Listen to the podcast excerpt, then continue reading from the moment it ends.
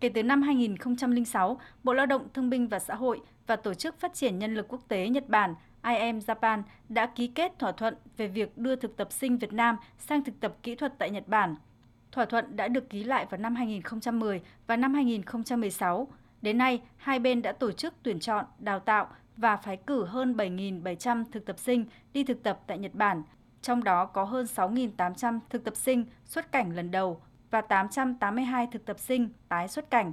Chương trình đã tạo điều kiện cho nhiều người lao động của Việt Nam, đặc biệt là lao động thuộc hộ nghèo, khó khăn, lao động ở khu vực nông thôn, vùng sâu, vùng xa, có nguyện vọng đăng ký tham dự.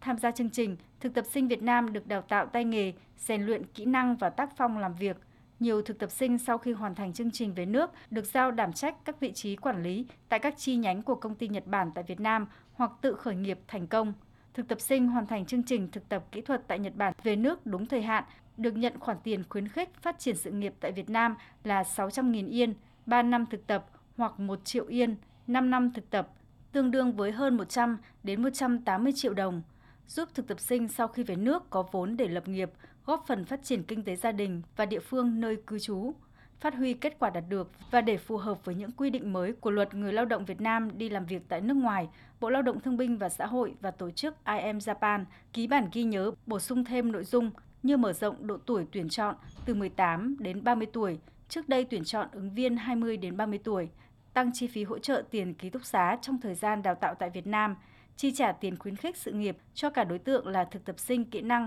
đang thực tập giai đoạn ba phải dừng chương trình thực tập và về nước giữa chừng vì lý do cá nhân. Bổ sung mức chi trả tiền nhà tại Nhật Bản cho thực tập sinh không vượt quá mười lăm phần trăm tiền lương cơ bản. Ông Đào Ngọc Dung, Bộ trưởng Bộ Lao động Thương binh và Xã hội khẳng định, chương trình tiếp tục tạo nhiều cơ hội tốt cho người lao động vùng sâu vùng xa, hộ nghèo được tham gia để phát triển kinh tế gia đình và địa phương.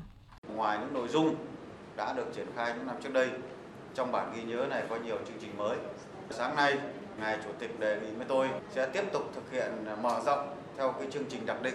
thực hiện việc ký kết giữa hai chính phủ Việt Nam và Nhật Bản. Theo tinh thần đó, thì tôi tin rằng là bản ghi nhớ hôm nay giữa MOLISA với I M Japan sẽ trở thành bản ghi nhớ có hiệu quả nhất trong cái việc tạo điều kiện cho người lao động Việt Nam học tập, lao động, sinh sống và phát triển nghề nghiệp tại Nhật Bản.